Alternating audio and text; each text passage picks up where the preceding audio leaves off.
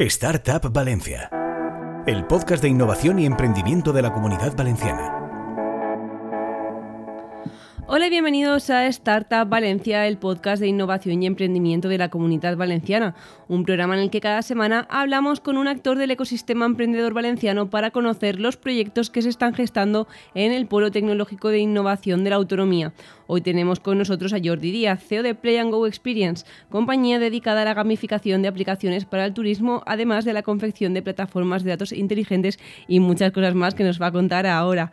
Díaz es ingeniero de telecomunicaciones por la Universidad Politécnica de Valencia. Durante casi una década fue consultor en Everis para a partir de ese momento iniciar su carrera emprendedora. ¿Cómo estás, Jordi?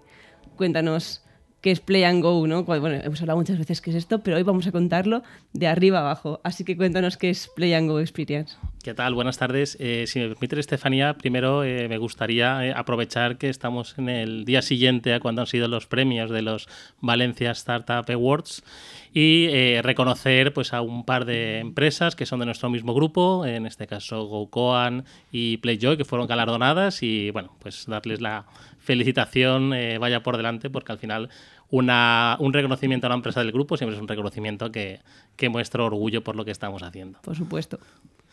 Y bueno, en cuanto a, Play and Go, somos una empresa que justo acabamos de cumplir los cinco años. Parece mentira, pero eh, parece que fue ayer cuando empezamos un poco esta, esta locura. ¿vale? Todo se remonta, siempre me gusta contar esta anécdota, todo se remonta a verano de 2016, ¿vale? Cuando eh, surgió un juego que se llamaba eh, Pokémon Go, ¿vale? De la empresa Niantic. Y bueno, ahora parece que pues es muy, muy eh, mm, eh, no sé, eh, muy lógico hablar de ese tipo de aplicaciones móviles que usan realidad aumentada, que usan geolocalización. Pero remontémonos a hace seis años, donde flipamos todos. de hecho, bueno, fue una aplicación que tuvo miles de millones de descargas, fue una aplicación que de alguna forma fue la killer app en cuanto a determinadas tecnologías, como por ejemplo la realidad aumentada, ¿no? que, bueno, pues la mayoría de gente eran profanos a ella. ¿no? Ahora, eh, afortunadamente, estamos mucho más habituados. ¿no? Entonces, a partir de esa, de esa, de esa aplicación, lo que tratamos de hacer eh, en el laboratorio de donde surgió Play and Go, que es eh, No es un laboratorio tecnológico que desarrolla productos innovadores en torno a tecnologías que tenemos mucho expertise en nuestro equipo. Eh, entonces vimos cómo podríamos eh, aprovechar esos conceptos, es decir, esas tecnologías, esa combinación de tecnologías entre la geolocalización, la realidad aumentada y sobre todo la gamificación, ¿vale? Porque nosotros, eh, mis socios y yo, venimos del mundo de los videojuegos. Entonces, lo que quisimos era eh, experimentar, ¿vale? Para ver si realmente podía haber una oportunidad de negocio en torno a esos conceptos, pero no aplicados, digamos, al sector del ocio y del entretenimiento, sino a otros sectores eh, de actividad, ¿no? Y vimos que el sector turístico eh, que como todos sabemos, pues España es uno de los principales eh, actores en este sector, pues vimos o estuvimos eh, investigando de cómo podíamos adaptar y hacer un Pokémon Go de un evento turístico. como estamos en Valencia, obviamente, pues se nos ocurrió el evento de las fallas. Con lo cual hicimos, digamos, el Pokémon Go de las fallas, que lo desarrollamos en tiempo récord y lo lanzamos en las fallas de 2017. Entonces ese es un poco el, origen de Play and Go, ¿no? Y desde entonces, pues bueno, han pasado eh, un poquito más de cinco años, hemos desarrollado más de 50 eh, experiencias en distintos eh, destinos turísticos por toda España, ¿vale? Y de alguna forma nos hemos convertido en referentes en el desarrollo de este tipo de aplicaciones. obviamente, durante estos cinco años no nos hemos quedado en la plataforma que desarrollamos en su momento. Siempre cada proyecto, pues gracias a los clientes, eh, pues nos ha ido dando el incorporar eh, nuevas funcionalidades, nuevos módulos y ahora mismo realmente la plataforma es mucho más eh, grande, con muchos más módulos, mucho más flexible de lo que era en su momento. Eh, y un poco ese es el, por hacer un resumen muy rápido, pandemia por en medio, que ahora si quieres podemos hablar de ello. Sí, iba a decir qué permite o no que se encuentra dentro de, estas bueno, de estas aplicaciones que hacéis para los eventos, por ejemplo, poniendo el ejemplo de las fallas, qué podía encontrar quien no la haya utilizado la, de dentro de la aplicación, ¿no? Sí, realmente eh, eh, muy bien dicho el tema de quién no lo haya utilizado, eh, porque mm, sumando las descargas que hemos tenido en nuestras aplicaciones, estamos hablando de, cientos de miles de, descargas de usuarios, sumando todas las aplicaciones, con lo cual, por una o por otra, seguramente alguien, sobre todo aquí en Valencia, la habrá utilizado o la habrá, la habrá escuchado. Nosotros en esto siempre decimos que nosotros no, no, no hemos innovado creando una nueva tecnología. Lo que creemos que hemos innovado es combinando tecnologías aisladas que ya existían y todas en una misma aplicación. ¿Vale? Que es un poco a lo que se tiende en el mundo de las aplicaciones. No tener una aplicación para cada cosa, sino tratar de eh, incorporar en una misma aplicación diferentes eh, funcionalidades. Y nosotros lo que queríamos incorporar aquí era que la gente tuviera una aplicación informativa, lógicamente, con información, en este caso, hablamos de las fallas, pero podríamos hablar de cualquier eh, destino, de cualquier evento, con cualquier volumen de puntos de, interés o de recursos turísticos, eh, que tuviera información geolocalizada de esos puntos, ¿vale? Pero que a su vez la aplicación le sirviera como medio de entretenimiento. Estamos viendo que cada vez más la, gente joven pues eh, interactúa mucho con los dispositivos móviles para eh, entretenerse. Entonces buscábamos una aplicación que al mismo tiempo informara y entretuviera. Y al mismo tiempo educara y que la gente conociera mejor el destino en el que estaba fomentando también una cosa muy importante, que es no queremos que la gente esté solo en el medio digital, queremos que interactúe con el medio físico. Y esto lo conseguimos a través de eh, tecnologías como la realidad aumentada. Queremos que la gente conozca los eh, comercios locales, queremos que consuma los comercios locales y eso lo conseguimos a través de la, de la gamificación y de las recompensas que damos a los usuarios por hacer determinadas acciones en determinados momentos por, eh, mediante la aplicación. Digamos que es muchas cosas que en otras aplicaciones se encuentran de forma separada, de forma aislada, y que nosotros tratamos de eh, unificar o de centralizar en una única aplicación. Claro, ya para llegar a la concreción máxima, por ejemplo, ¿qué pedíais ¿no? en la aplicación de fallas que hiciera la gente ¿Qué, y de qué manera podía interactuar, interactuar con, con, el teléfono móvil ¿no? y las fallas y los eventos que había? Pues, por ejemplo, eh, uno de los acuerdos que teníamos o que tuvimos en la, en última de las fallas fue con Turismo Valencia eh, y ellos en un momento dado querían eh, promocionar una serie de puntos muy concretos de, la ciudad. Entonces nosotros, a través de, la aplicación, además de la información geolocalizada de las casi 400 fallas que se ponen en Valencia, destacábamos esos puntos que Valencia Turismo quería, quería destacar. Y mediante la gamificación eh, motivamos a la gente a que recorriera eh, esos puntos. Esos puntos, pues obviamente tenían un interés eh, específico para, Turismo Valencia.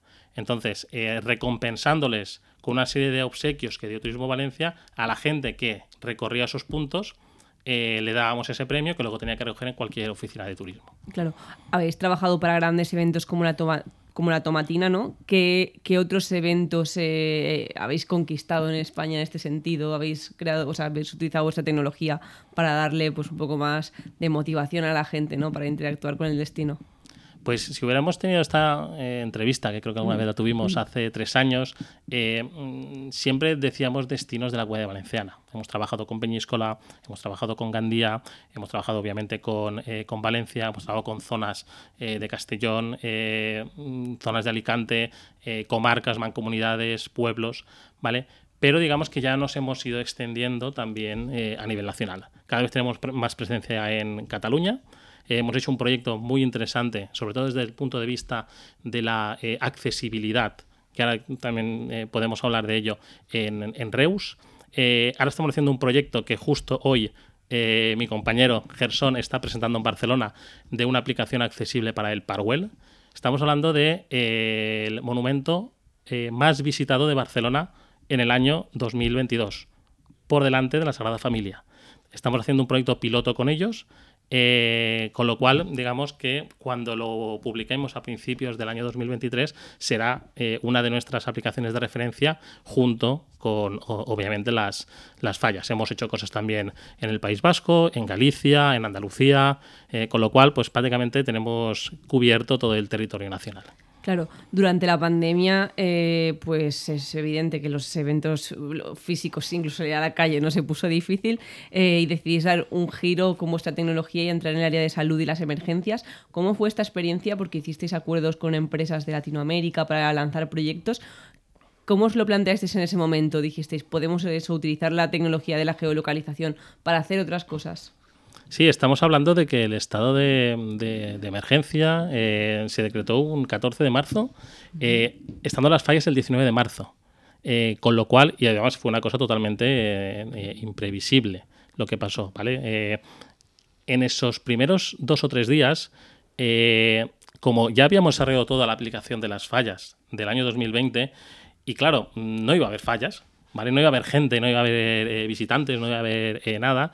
Eh, tuvimos que pensar como un plan inmediato de decir cómo podemos aprovechar todo el esfuerzo que hemos hecho para este año con patrocinadores, grandes patrocinadores, como por ejemplo Vodafone, ¿vale? Para, no sé, vamos a intentar hacer algo, ¿no? Entonces, hicimos unos cambios tecnológicos, o sea, muy rápidos, para que la aplicación no dependiera de la geolocalización que tú pudieras experimentar la experiencia de las fallas, pero desde cualquier sitio. Era una forma, pues bueno, de aprovechar ese esfuerzo y de poner en valor todo el esfuerzo que habían hecho los artistas falleros para darse a conocer, ¿no?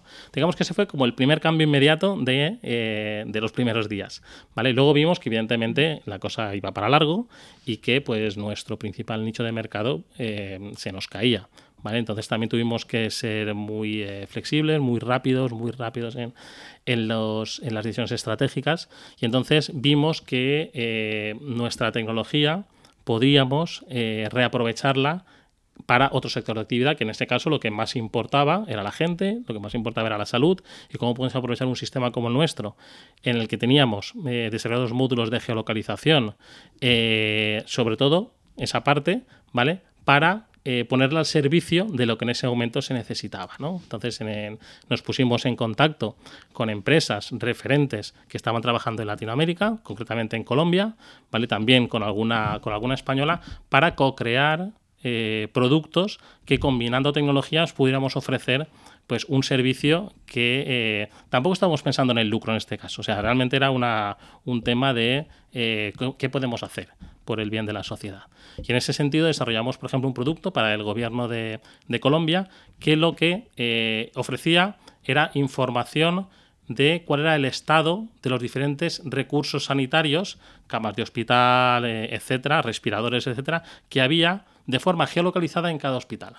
No pensemos que el sistema de salud de otros países está tan desarrollado como el nuestro, sino que allí está, pues digamos que las olas era algo que, que afectaba mucho a lo que era la, disponibilidad o la capacidad hospitalaria. Entonces, digamos que era, fue, por ejemplo, una de las cosas que tratamos de, hacer. Presentamos también algún proyecto de I+.D. en este sentido al, al CEDETI, por ejemplo, y básicamente lo que buscábamos era, eh, digamos, reinventarnos eh, reaprovechando los activos que, que teníamos. Eso por un lado.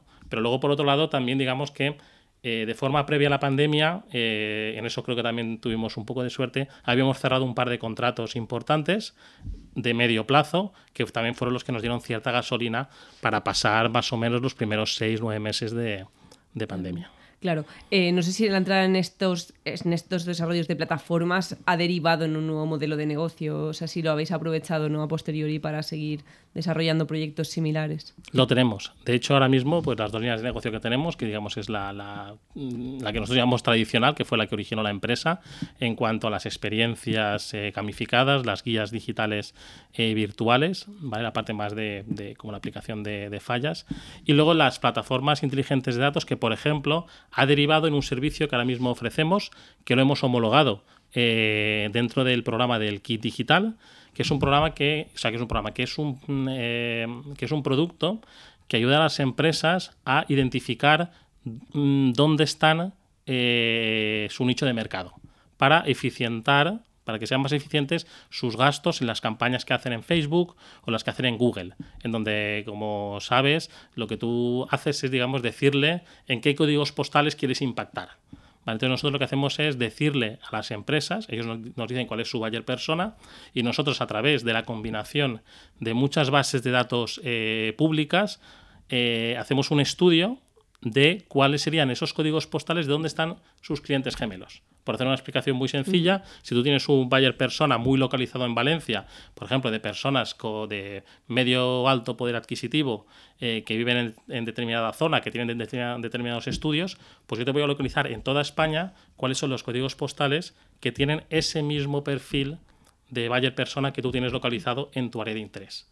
¿vale? Para que luego tú, cuando vayas a configurar esa campaña de Facebook o de Google, vayas directamente a los sitios donde va a haber más afinidad de las personas con, tu producto. Son, son proyectos que dejan de lado la gamificación, que dejan de lado la, la, gamificación y la realidad aumentada, pero que se centran mucho en el tema de eh, los datos. De hecho, esto viene derivado de una, ayuda de Torres Quevedo que nos dio el Ministerio de, Innovación, que ha sido un proyecto de tres años en donde hemos tenido a un doctor desarrollando específicamente ese proyecto y identificando cuál podía ser el modelo de negocio eh, en torno a los datos que podíamos desarrollar en, en que justo terminó, ese proyecto de tres años, justo terminó en el mes pasado. Claro, se va a decir qué tipo de clientes tenéis en este modelo, ¿no? No sé si son clientes más pequeños, más grandes, de todo tipo, y también cuál es el modelo de negocio de, al final de esta pata. Pues realmente eh, son empresas, ¿vale? Y realmente son de todos los tamaños. O sea, tenemos desde pequeñas empresas ¿vale? Con un reducido presupuesto en margen, hasta grandes grupos eh, hospitalarios que tienen presencia ya no solo nacional, sino también internacional. No puedo decir todavía nombres, pero digamos que la tecnología aplica eh, digamos, a cualquiera. Y el modelo de negocio, como la mayoría de modelos de negocio que giran en torno a los datos, gira en torno a un modelo de licencia y luego de volumen en cuanto a, eh, o sea, de, de, un variable en función del volumen de datos que, consumas o del rendimiento que le quieras sacar a, la herramienta. Al margen de estas dos líneas de negocio, eh, estés desarrollando más proyectos de I+.D. Eh, no sé si nos puedes desarrollar un poco qué, qué habéis estado haciendo ¿no? en esta línea. Sí, digamos que una, empresa innovadora, una startup, tiene que estar constantemente innovando. Eh, somos conscientes de que las ideas que en su momento entendimos que eran innovadoras hace unos años, ahora mm, ya tenemos mucha más competencia, ya están mucho más al orden del día y ya no somos tan diferenciales en determinadas aplicaciones. Eh, con lo cual ahora ya tenemos que estar pensando, y ya lo estamos haciendo, en cómo va a ser el Play and Go dentro de unos años, dentro de dos años, dentro de cuatro años, dentro de cinco años. Y para ello no queda otra que lo que es los desarrollos y la investigación y, eh, vamos, básicamente el, el I+.D. Eh, en este año, en 2022, en paralelo al desarrollo de los proyectos que, hemos hecho, eh, hemos planteado varios proyectos de I+.D. que entendemos que nos pueden llevar a un siguiente nivel. Proyectos de I+.D. que van a mejorar tanto la eficiencia operativa dentro de la compañía como el propio producto y las ventajas de cara de cara a los clientes. Entonces, en este sentido, nosotros decimos que vamos a pasar de ser una plataforma de experiencias eh, gamificada a ser una plataforma más eh, humanística. ¿En qué sentido? Humanística. Que queremos poner mucho el foco que nuestra plataforma tecnológica sirva a los intereses reales de determinados grupos de población. Y aquí, por ejemplo, tenemos un proyecto muy ambicioso en temas de accesibilidad, como comentaba antes. Eh, estamos ahora mismo desarrollando de la mano del Parwell, pero no solo de la mano del Parwell, sino también con otros, eh, con otros clientes, porque queremos que Parwell sea un poco la punta de lanza, pero que luego le ofrezcamos todo el conocimiento que hemos aprendido y se lo ofrezcamos al resto de clientes. Y es pensar que eh, las aplicaciones móviles normalmente mm, se, van dirigidas a, digamos, mm, a personas sin ningún tipo de discapacidad. Normalmente los teléfonos ya incorporan algún tipo de función pues para personas con algún tipo de discapacidad, pero realmente no está pensado aplicaciones para... Y nosotros mm, queremos superar eso. O sea, eh, nos hemos estudiado toda la legislación que hay en cuanto a temas de discapacidad, eh, tanto sensorial eh, como física, como cognitiva. no solo nosotros, nosotros somos tecnólogos, lo hemos hecho de la mano de expertos y de la mano de asociaciones de cada uno de estos colectivos y estamos trabajando junto con ellos para ver eh, qué cositas de cada una de las aplicaciones que ellos utilizan normalmente y qué, cositas de la legislación exigen, ya no solo para las webs, sino para las aplicaciones móviles, para de nuevo, lo que comentábamos antes, ese modelo de concentrar en única, en única app cosas que eh, sean un poco el estado del arte en cuanto a temas de, de accesibilidad, para que cualquier persona, independientemente de su condición, pueda acceder a los contenidos de la misma forma que una persona que no tiene ninguna discapacidad. Eh, son cosas tan sencillas como decir, oye, todos los vídeos que haya en nuestra aplicación, todos van a tener subtítulos. ¿Vale? Por ejemplo, todos van a tener la opción de configurar el tamaño de letra, los colores para personas daltónicas, eh, el nivel de complejidad de los textos para personas eh, con algún tipo de, de discapacidad, de autismo, que no son capaces de entender determinadas formas verbales. Entonces, el poner la tecnología al servicio de, estos colectivos es uno de los proyectos, por ejemplo, que, queremos desarrollar. Y luego, por otro lado, eh, también queremos desarrollar proyectos que eh, pongan en valor el patrimonio, tanto material como inmaterial. Bueno, pues la gente suele pensar solo en el material, no pensemos también en el inmaterial, como unas fiestas, ¿vale? Que se transmiten de padres a hijos, por tradiciones, por asociaciones. Pues también vamos a trabajar con asociaciones que gestionan esos patrimonios para ver de qué forma sin banalizarlo, porque muchas veces se asocia la gamificación a la banalización o al reducir un poco el valor de lo que se está transmitiendo. No, nosotros queremos que eh, esas, eh, la tecnología realmente sirva para mejorar la conservación de ese patrimonio, la transmisión de ese conocimiento de generación en generación y de esa forma realmente la gente pueda, por ejemplo, entender cómo era una, una fiesta o cómo era un patrimonio o cómo era una civilización o cómo era una cultura en otro momento histórico. Entonces, por ejemplo, aquí estamos desarrollando un proyecto con el Palacio de la Aljafería en Zaragoza, en donde mediante una serie de modelos 3D, eh, de una serie de salas que son de la época musulmana, la gente puede ver cómo era el Palacio de la Aljafería en aquella época. De nuevo, ya cambiando un poco el chip y pensando realmente en cómo poner en valor todo ese, todo ese patrimonio. Claro. Eh, o sea, estábamos hablando todo el rato de, territorio nacional, menos esta parte de Latinoamérica. ¿En qué territorios estáis y a dónde queréis llegar? ¿no? A nivel de internacionalización. Sí. Nosotros teníamos planes de internacionalizarnos en el año 2020, justo el año de, la pandemia.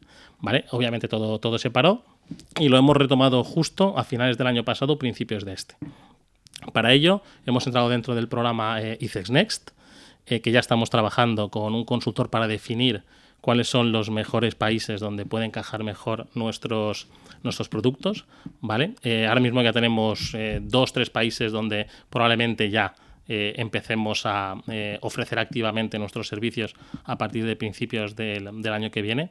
Y además del programa ICES Next, también nos hemos apoyado en, en Libace, en su área de internacionalización, precisamente para contactar con esa red de, agentes exteriores para, para, hacerlo. Digamos que ya hemos tenido en estos cinco años algún cliente eh, extranjero, pero era porque nos llegaba esa oportunidad, ¿vale? No porque fuera consecuencia de eh, una estrategia concreta en, un país concreto. Es algo que vamos a. Eh, estamos planteando ahora la estrategia para empezar a desarrollarlo a partir del año que viene. Eh, cerrasteis una ronda de inversión donde entró Grefusa, ¿no? Quería preguntarte un poco cómo fue aquella alianza, ¿no? Porque al final es verdad que no es una compañía que así inicialmente invirtiera ¿no? en tecnológicas. ¿Cómo ha sido esa alianza? Y si tenéis prevista alguna ronda de inversión más. Pues eh, fíjate, aquella, aquella eh, alianza, ellos siguen siendo inversores de Play and Go. Eh, nosotros les desarrollamos un videojuego para una campaña de marketing. Todos sabemos que Grefusa es muy rompedora con sus campañas de marketing, ¿no? Lo vemos en las campañas que hacen en la Puerta del Sol y, demás con influencers, ¿vale? Nosotros, de nuevo, estamos hablando de hace 3, 4 años. Poco fuimos los, los de los primeros que desarrollamos una aplicación, un videojuego dentro de una campaña de, dentro de una campaña de marketing, de una gran compañía. Entonces, eh, eso eh, nos sirvió para eh, ver que realmente un nicho de mercado que podíamos tener en Play and Go eran las grandes empresas dentro de sus campañas de marketing que al final todas de alguna forma buscan un poco lo mismo, que es llamar la atención de su potencial cliente, conseguir mm, motivarle para que le dé sus datos personales para luego ya iniciar el proceso de, venta. ¿no? Entonces digamos que eso nos ayudó a entender cómo funcionaba una gran compañía, cómo funcionaban sus departamentos de, marketing y a partir de ahí, además de proyectos, por ejemplo, con, con Grefusa, hemos hecho también proyectos de campañas de marketing con otras grandes empresas como por ejemplo eh, Vodafone. Eh, también hemos hecho cosas con ellos. Entonces, todo ese conocimiento de, funcionamiento de una gran empresa eh, nos sirvió muchísimo. Y luego lo que también nos sirvió muchísimo es el tema eh, que muchas veces en las empresas se deja de lado, pero es el buen gobierno corporativo. Eh, muchas veces eh, por el día a día nos toca hacer de todo, pero siempre hemos tenido de la mano de, Agustín Gregory, el CEO de Grefusa, él, eh, cuando les contábamos un poco nuestras ideas locas, siempre teníamos un poco esa voz de la sensatez, no quiere decir que nosotros no lo seamos, ¿vale? Pero siempre te hacía esas preguntas difíciles de por qué tomas esta decisión, por qué vas por allí, has considerado esto, eh, y siempre obviamente dentro de un marco legislativo y ético que, que vamos, que nunca nos hemos ido de él, pero eso también nos aporta mucho. Claro. Eh, no sé si vais a buscar alguna nueva ronda de financiación, aunque aquella no recuerdo, creo que fue, no sé si fue pequeña, creo que sí. O sea, era más el partner industrial, ¿no? Al final que la ronda. Pero os, lo planteáis o al final decís y seguir adelante, ¿no? Con vuestros recursos. A ver, las, las rondas de financiación, desde mi punto de vista, son consecuencia de los propios eh, modelos de negocio de los productos que uno tenga. ¿Vale? Una compañía puede ser eh, rentable y no invertible, ¿vale? Eh, una panadería puede ser muy rentable, pero no es un modelo de negocio invertible, ¿vale? Nosotros ahora mismo tenemos un producto que es muy rentable, ¿vale? Y que por el momento no nos planteamos eh, rondas de inversión para ese producto, ¿vale? Lo que no descartamos es que los nuevos productos que van a salir de estos proyectos de I+.D. que tenemos planteados ahora, eh, nos encontremos que realmente sí tenga sentido eh, escalarlos y para escalarlos tenga sentido una, ronda de inversión. Eh, si eso es así, mm, vamos, eh, sin duda alguna lo, haremos. Vosotros que lleváis ya tanto tiempo emprendiendo, no sé qué aprendizajes habéis sacado a lo largo del tiempo, ¿no? O en qué situaciones difíciles habéis visto que habéis pensado, Buah, esto no lo repetiría así, ¿no? Me fijaría más en esta cuestión. Bueno, es que ya no solo estos cinco años en Play and Go, esta es mi tercera startup, llevo ya más de diez años emprendiendo.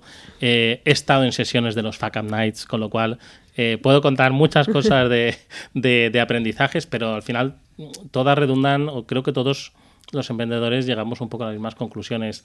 Eh, hay muchas que tienen que ver con el equipo, ¿vale? O sea, muchas veces nos sentimos, vemos que nos entra un proyecto y nos sentimos como con la necesidad de contratar rápido, ¿vale? Y eso es un error.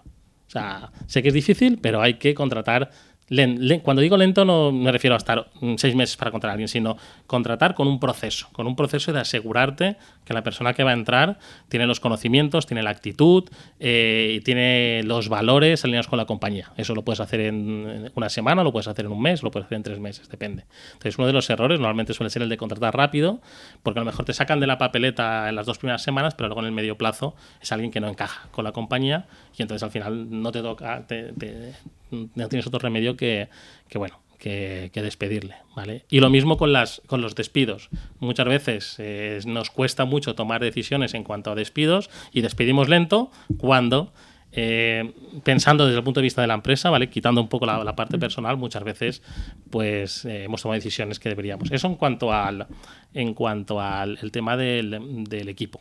¿vale? En cuanto al tema del producto, creo que lo hemos comentado durante la entrevista. No enamorarte de la idea. Nosotros, si hemos tenido que cambiar, hemos cambiado y no se nos han caído los anillos. ¿vale? Lo que ha funcionado lo mantenemos y lo que no funciona, pues lo, dejamos. La parte de emergencias pensábamos que iba a funcionar, funcionó durante unos meses y luego hubo cosas que, hicimos que tuvimos que, que, no hemos, que no hemos podido reaprovechar. ¿vale? Con lo cual, eh, creer, rodearse de gente buena, eh, no enamorarse de, tus ideas y yo creo que una cosa muy buena que tenemos en, Play and Go es eh, crear ecosistema. O sea, crear ecosistema eh, primero a nivel, mm, digamos, más, más pequeño, el, el que tenemos en No Spoon, al final los aprendizajes que tenemos de las otras empresas a nivel de desarrollo de producto, de marketing, de rondas de inversión, de contactos, de lo que sea, es algo que compartimos y eso es un valor que suma para todos. Eh, y luego a nivel de ecosistema valenciano. Y luego ya, idealmente, de ecosistema nacional, ¿no? Pero quedémonos por ahora en el ecosistema valenciano, eh, el reprochar experiencias. Eh, mucha resiliencia, mucho apoyo de, tu entorno, no venirse arriba en los buenos momentos, o sea, obviamente disfrutarlo, ¿vale? y tampoco venirse abajo el día que te dicen tres no seguidos, ¿vale? Esto al final sabes que, que con el tiempo y el trabajo las cosas saldrán. Y si no salen y tu actitud es buena, habrá otro proyecto.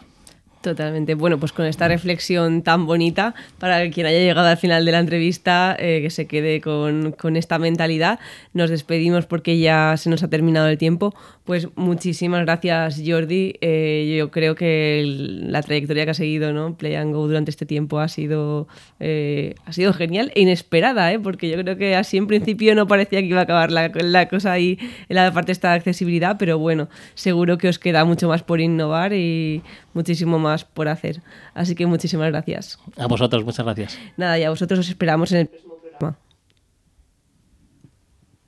Encuentra todos nuestros podcasts en nuestra web 999plazaradio.es o en tu plataforma preferida. 99.9 Plaza Radio, la voz de Valencia.